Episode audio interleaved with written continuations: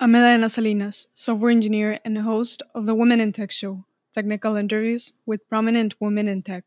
When you're working on a product, an important part of the process is to understand how consumers use it.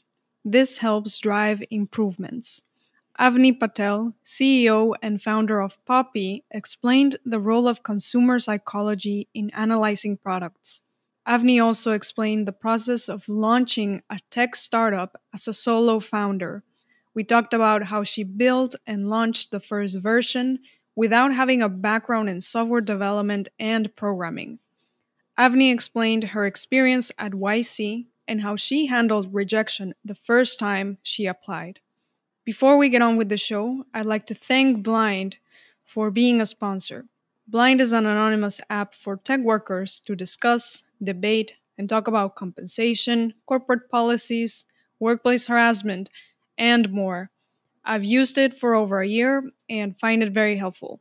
There are 50,000 companies active on Blind. Check if yours is there and connect with other employees. Blind is available for iOS, Android, and online at teamblind.com. Go to teamblind.com to download the app. Thank you.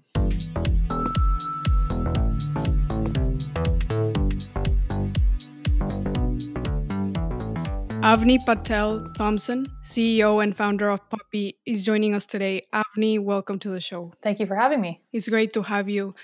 And I want to begin by talking about early in your career when you began as a brand manager at Procter and Gamble. In another interview that you did, I heard that you mentioned that consumer psychology was something important that you learned here. Can you talk about consumer psychology, what this means?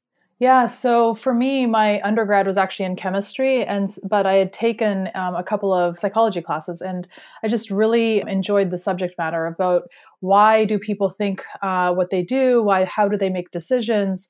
And then when i decided to join procter & gamble and i was doing this brand manager role that was really important to doing that job well in understanding what problems do consumers have and what is the role of a product or a service in solving that and in doing so then building a really great business. And so it was never about the business first it was about the consumer first and i really found that really interesting. And just being given the license or the permission to go and be curious about people, I just found that really interesting.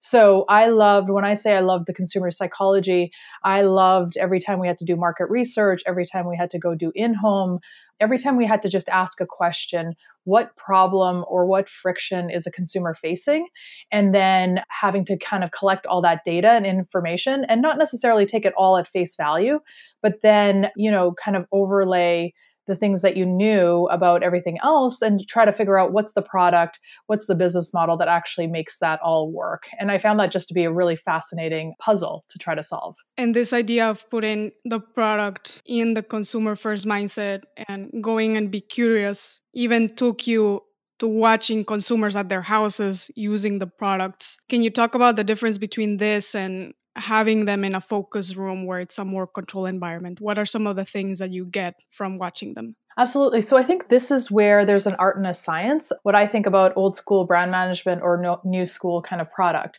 it isn't about asking or talking to your users and then just taking everything they say at face value. I think that can be dangerous because different people want different things. You can spend all your days either building software or products or whatever based on what people tell you. I think the point rather is that you're talking to people, you're observing people to be gathering data points to be able to understand what is the actual problem to be solved, what are some hypotheses on how you might, you know, put, you know, a V1 out there. But I learned this again early in my career because we would do what you would put together a market research plan that had both a qualitative and a quantitative aspect to it. And the quant side of it was super interesting. You'd, you know, you'd learn how to create surveys and like, you know, tens of hundreds of questions in non-leading kind of ways that you could have statistically significant kind of answers and measure that.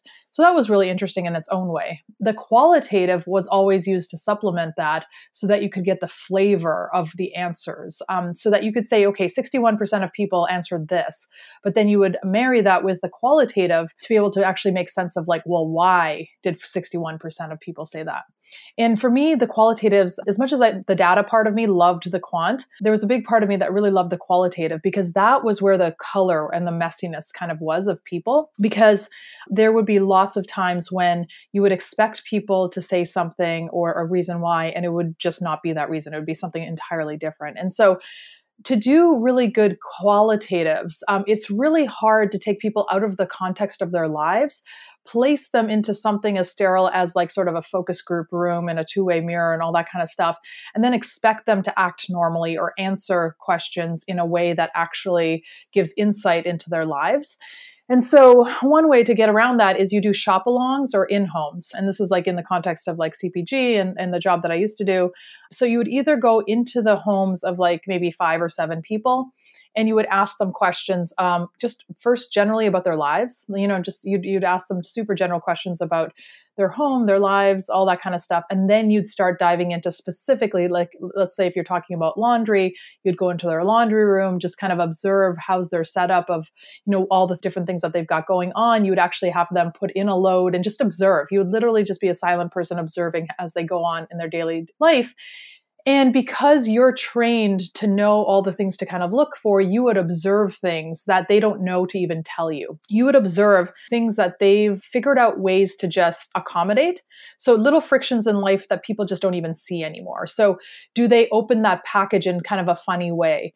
Do they do a certain order of filling the washer or something like that because they realize that something isn't working, but they've figured out a hack to just kind of accommodate that? So that's your job then to be able to observe those things and then over some time, like develop is this like an outlier or is this an actual pattern of some insight? And then create the hypothesis to then be able to test more broadly. And so shop alongs or in homes I just thought were just so powerful. And I think they're very relevant even today when I'm doing something, you know, very different, building software to solve a very human problem. But the insight is still there. There is a limit. There's a use, but there's a limit to how much insight you can get from simple surveys or talking to people and just hearing what they say at face value. There has to be the supplement of actually observing how they're using um, the product in real life. Exactly. And the same, like you said, can be observed in software if we add telemetry to our website and we figure out, oh, they're clicking this page first to go to this other page when in reality there exists an option in the home screen, but people are not finding it. That's exactly it. I think the one of the hardest things that I've had to learn is you have to be careful to it's really it's not easy but you know you want to build rational product. And so you can think through a flow and think how people ought to be going through and ought to be using it. And then there's a tendency for us um, as product builders to say well if the user is not using it that way that's sort of their fault. They should know better. And we should just build even better onboarding flows and and you know make it even more clear that they should be clicking this button and not that. Well i take a little bit of a different point of view. For me it's that i think it's a meet in the middle. Yes, we should help and have even better onboarding flows to make them understand, yes, it would be better if you clicked in this order and these types of things. But I think it's also for us to be able to build more nuanced, thoughtful product that integrates into their lives in the ways that they're already doing things without expecting them to bend around the product. How do you build the product that blends seamlessly into their lives? And I think that's a really important thing to think about when we're building software. Exactly. And you're currently CEO and founder of Poppy, and I saw this is the second startup that you founded. You founded it right after shutting down the first startup. Before we get into talking about what Poppy is and what you're doing there, I'm really curious why did you decide to immediately start a second startup after the first one was shut down? Yeah, I don't think I intended to, is the okay. truth of the answer. I had an intention to start my first startup, and I, you know, within my life, I sort of created the space to be able to go and do that. I ended up quitting my job and worked it out with my husband that, you know, I was going to go a year without making a salary, and, you know, would that be okay with, you know, uh, by that time we had one daughter and another one on the way. I was pregnant with our second daughter. And so that all made sense, I would say, for my first startup. But when my first startup, it was clear that this was not going to be like a scalable kind of uh, venture. Instead, I wanted to make it a, a lifestyle sort of thing I could have, but that wasn't necessarily what I wanted to do. So we made the hard decision to shut it down. But in doing so, I was actually looking at going just either back to my corporate job or joining another startup. Um, those two, frankly, were my um, lead um, considerations because after coming off of a failure, and anyone else who's kind of gone through that um, process, there isn't any data points to suggest that you're going to be successful where you've just failed. So I, I will say super honestly, I didn't necessarily have an intention to try again. Truthfully, this was more about curiosity driving me. There was, I just kept on hearing about the problems. And I personally was also at that time experiencing these problems because we had just um, by then had our second daughter. We were having a lot of different issues with not having family in town. Um, nannies, one of our nannies quit on us. And so it was just very, very filled with friction, frankly. And so for me, it was curiosity about like how it just doesn't make sense that I would be living my life as a parent with this much anxiety and stress every day. And then when I talked to friends, it was the same thing. So I think for me, I really didn't have an intention to start another startup. Poppy, I guess I would say, um, didn't start as another startup. It started as a curiosity, as a little test, as an idea. But in many ways, I think that's actually what got it off the ground in a more successful way because there were no there was no vanity stuff around it. There was no expectations. There were no launch parties or launch emails. It really was a curiosity completely driven by how do we solve this problem? And because that's where we started, that's sort of how we've continued to grow the company. It's just completely rooted in hypotheses and curiosity. And so by the time I had actually been doing Poppy maybe, I don't know, like 12 weeks, and we had something really like really good and growing on our hands or like on my hands. By then, sort of momentum took over. And then it was very clear okay, the next thing is for me to go find a co founder and a CTO. The next thing after that, let's go see if we can get into YC and the next thing after that let's like go raise a seed round. And so honestly like at that point once you get going and you don't worry about the rest like i never worried about labeling whether i was starting in second startup or all this kind of stuff. And by the time that i got around to actually doing that i totally had a second startup on my hands. I see. Let's just go a little bit back at the time when you finish shutting down the first startup and you're saying there's this curiosity you're expecting your second child and there seems to be an anxiety around this childcare space, right? Yeah, and I think it was a surprise when we first had our first daughter. So, a little bit like my background has been, um, and my husband's has been, that we're originally from Canada, but we have moved around a lot for our careers and education everywhere within Canada and the US. We even lived in China for a little while. And when we had our first daughter in Boston, we realized, you know what, everyone says it's true. Let's get closer to family because I imagine that that'd just be nice to have family in our lives for our daughters, but just like a little bit more help. And so we moved to Seattle um, with my family being in Vancouver, Canada. But we quickly realized that being close is not the same as being in the same city and being there as backup for all the times that you need help. And I think for me, the observation was is that yes, people are talking about, you know, I need help with a sitter or my nanny or whatever it is. But the true observation for me was that parenthood has somehow become this sort of lonely endeavor where we're trying to do it either by ourselves or with a partner if we're lucky. But apart from that, you know, a lot of us don't have family that live in the same city or close by. We don't necessarily, we're very connected online, but we don't necessarily know our neighbors such that we could, you know, ask for help with our kids. And then parenthood has changed, just the expectations and like how many commitments and all this kind of stuff. So all of that stuff is turning into sort of like a pressure cooker situation. And for me, the observation is that we're all missing our villages. We were sort of promised this village that helps to raise our children, and we don't have it. And for me, again, the curiosity was around around, well, I'm not really interested in sort of like building a babysitter app. But I am interested if you can use data and technology to build the modern village, something that actually comes in and supports families and enables really amazing people that live in our communities to come in and support and help. And then also, obviously, for them, make a really good um, income. So that was the idea from the very, very beginning. Uh, but it was based on an insight that feels a bit nuanced, but I think is different from how other people look at it. This isn't about just a transaction with a sitter. For me, it's bigger than that. It is about how do we rebuild that safety net for parents so parenthood doesn't feel so fraught with anxiety and kind of this idea that it feels like you're alone.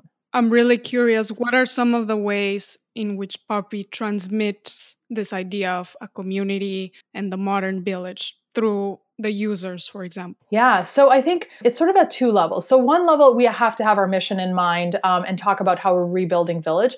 But at the other point, we have to get down to the practicalities of like, okay, but what does that mean in product? And so, the way that I think about it is a village is sort of a function of, you know, people that you trust. So that's a vetting mechanism. Are fit for your family. That's a matching algorithm or almost like a dating kind of approach. And are there when you need them to be. And that's sort of like a scheduler. So ever since the beginning, the technology side of our kind of the way that we approach this problem is focused on the vetting, the matching, and the scheduling. And it sort of sounds simple at that standpoint. But if we talked about, if we broke down each of those different topics, there's so many different complex and nuanced technical and just product decisions, which make that all very interesting. But at the end of the day, what it looks like is parents sign up, they tell us the important details about their families. Then they submit a request and say, Hey, I need someone tomorrow from noon to four. And our platform is able to query all the different options see not only who is available for that time, but who is the best fit for that family and that age of kids and all of those needs. And then we go and ask those people for them, and then we send a confirmation to the family. So, what the family experiences, I have a problem. Poppy, I told you about my problem, and now you've given me the solution in a really simple way that is truly amazing.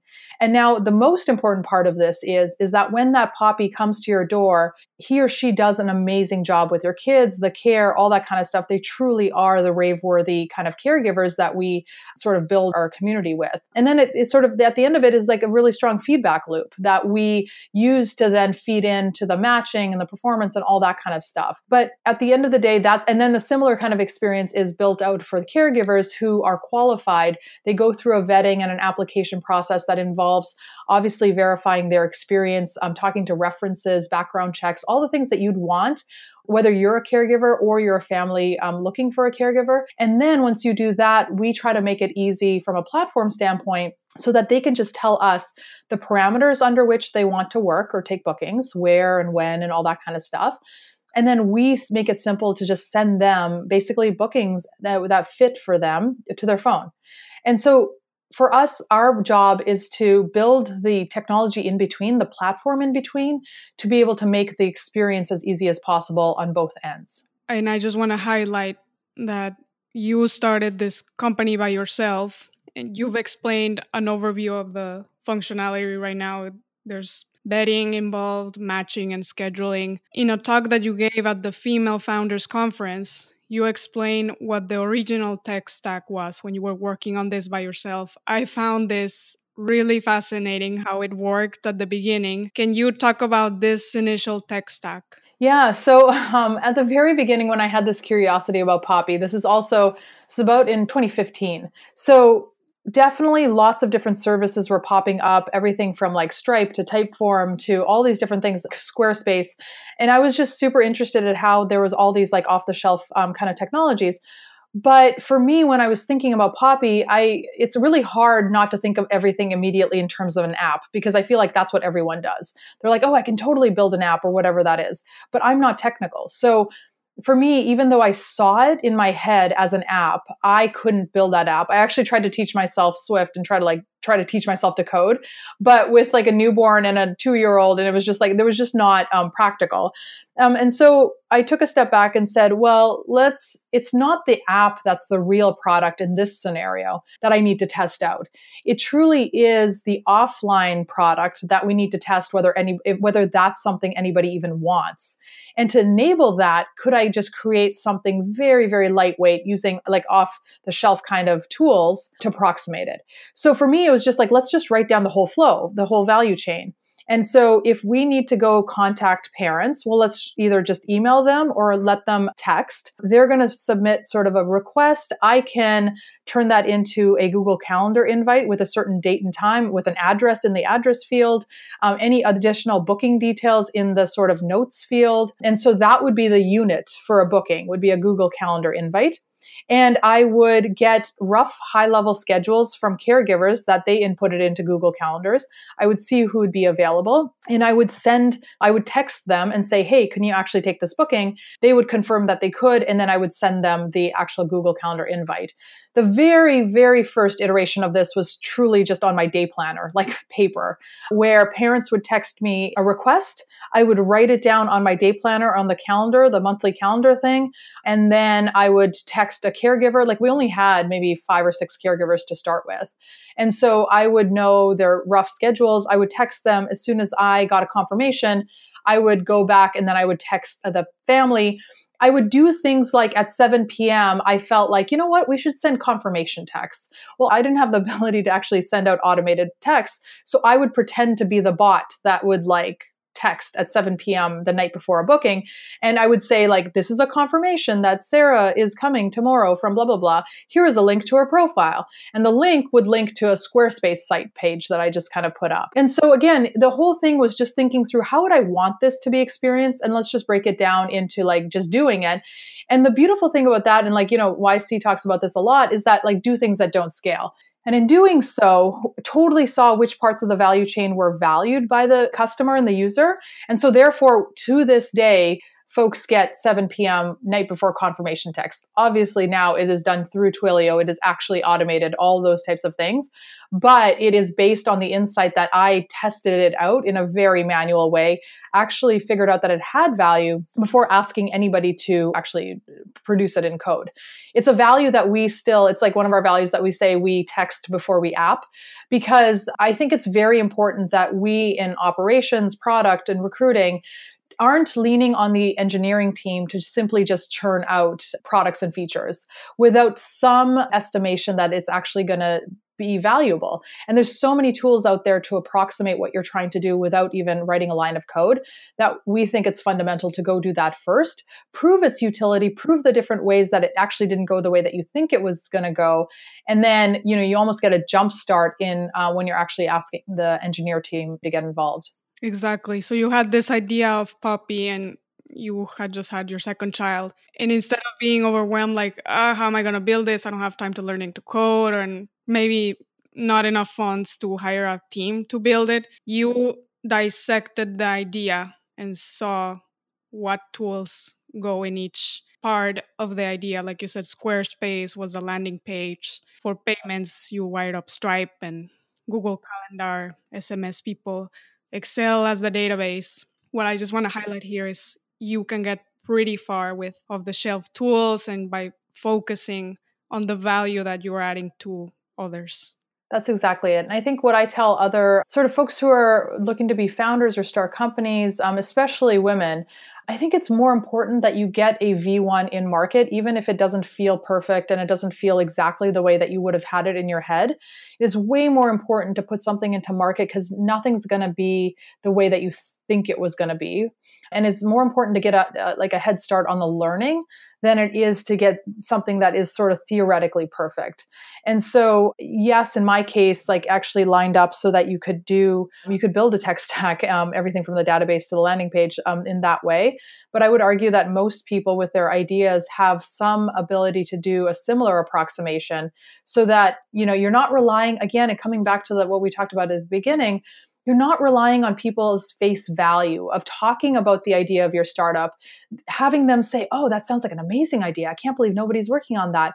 And then you taking that as validation, as opposed to building something very basic, talking to them and saying, Hey, give this a whirl. Like try it out. What do you think? And now will you pay me 20 bucks for it? Like you know that's a very different learning loop that you're about to have as opposed to simply the talking. And i think that's one part that i believe that when people say talk to your users i think has been misconstrued. It is talk to your users but it isn't just talk to them to convince them why your idea is good. It isn't talk to them to ask them sort of leading or like just questions that they're going to answer, but again, to our, original point, maybe aren't answering in the true way that they ought to be. Talk to your users means be so connected to your users' lives and their problems that that's what's driving your product and your feature cycle is that you observe all these friction points because you're so close to your user that your list of um, your feature backlog is always just kind of full of these ideas because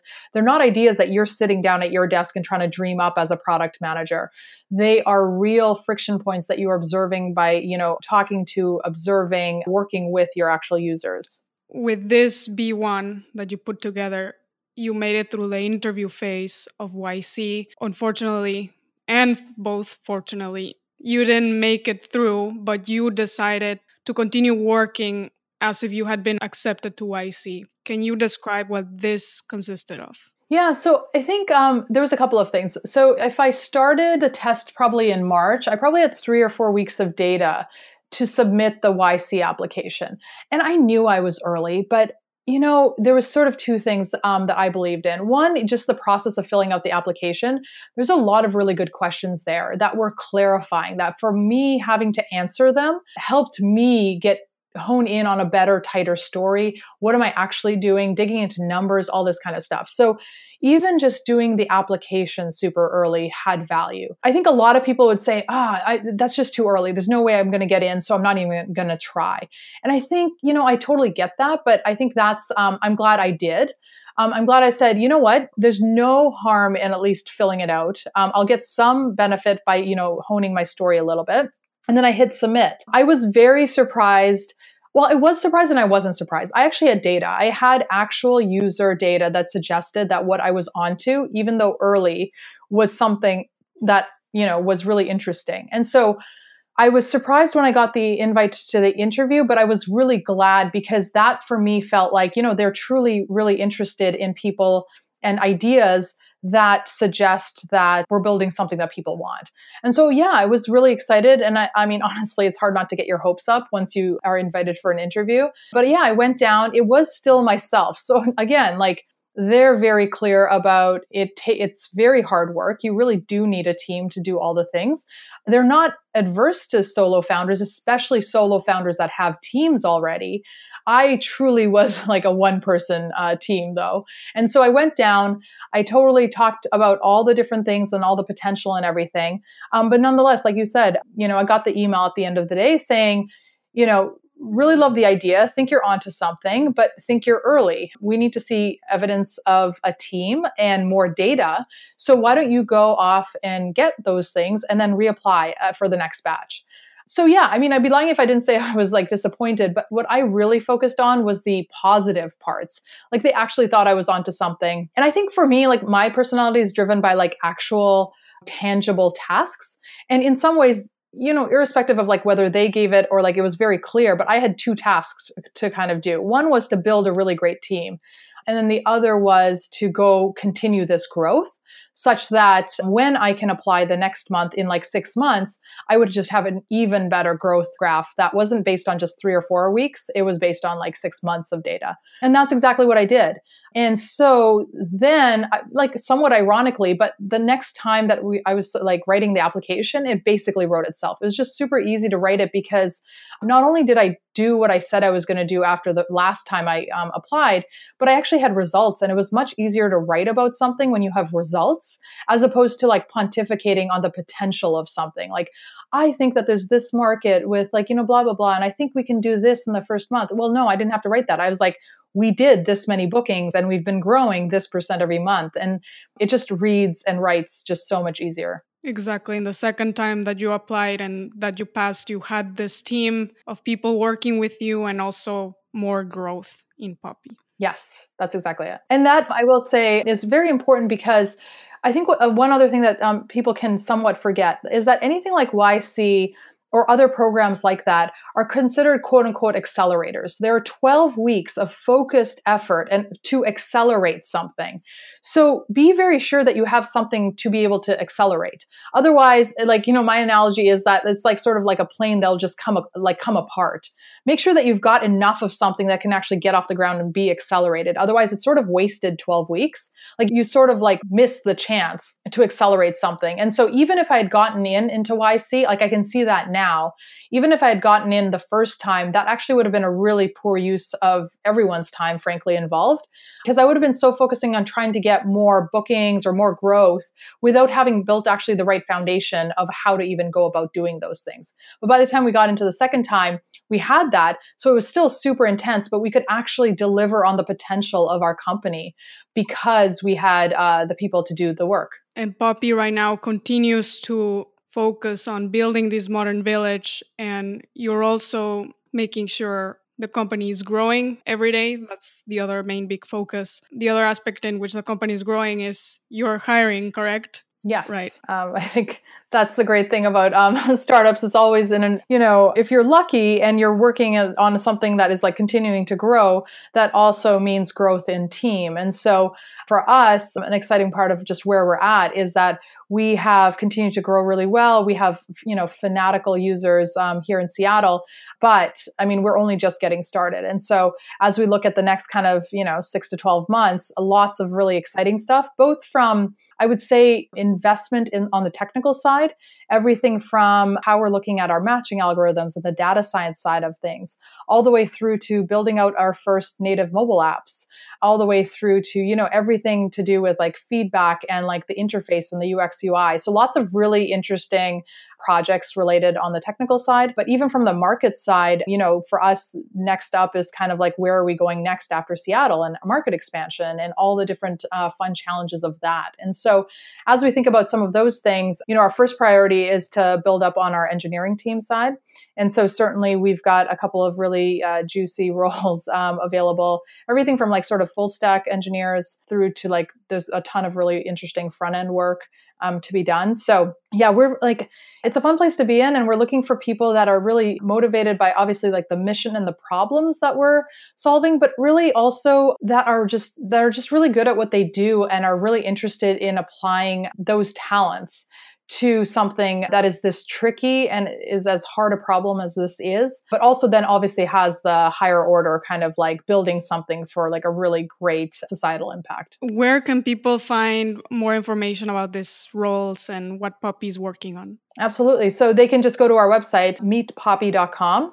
And uh, under careers, uh, we've got a couple of the roles listed. But again, for me, I love to just talk to people. So if there are folks that are interested in what we're doing, they believe that they might have uh, talents that are related to that, I just want to talk to them. Because for me, I believe even if there isn't the necessarily the right fit right now, you never know how things shift in startups. And so I always want to be talking to folks that are really you know, bright and motivated and passionate about doing big things because you never know where the opportunities might lie. And then the last thing is is that a lot of times in startups, you don't think that there's a role open for what it is that you do but you start getting in there and you start looking at different opportunities and then you create a job. and so I've had that happen on our team like a couple of different times. And so that's always definitely, you know, a possibility. But for sure, we have like a couple of roles that are listed on our site, but I'm always excited to chat with different people and people can reach out to me personally. My email is avni at meetpoppy.com and I'm always happy to chat with people. Well, Avni, thank you so much for coming on the show. It's been a pleasure talking to you. Thank you. Thank you for having me. Thanks to Blind for being a new sponsor of the show. Go to teamblind.com. That's teamblind.com to download the app and connect with other employees from your company. Check it out.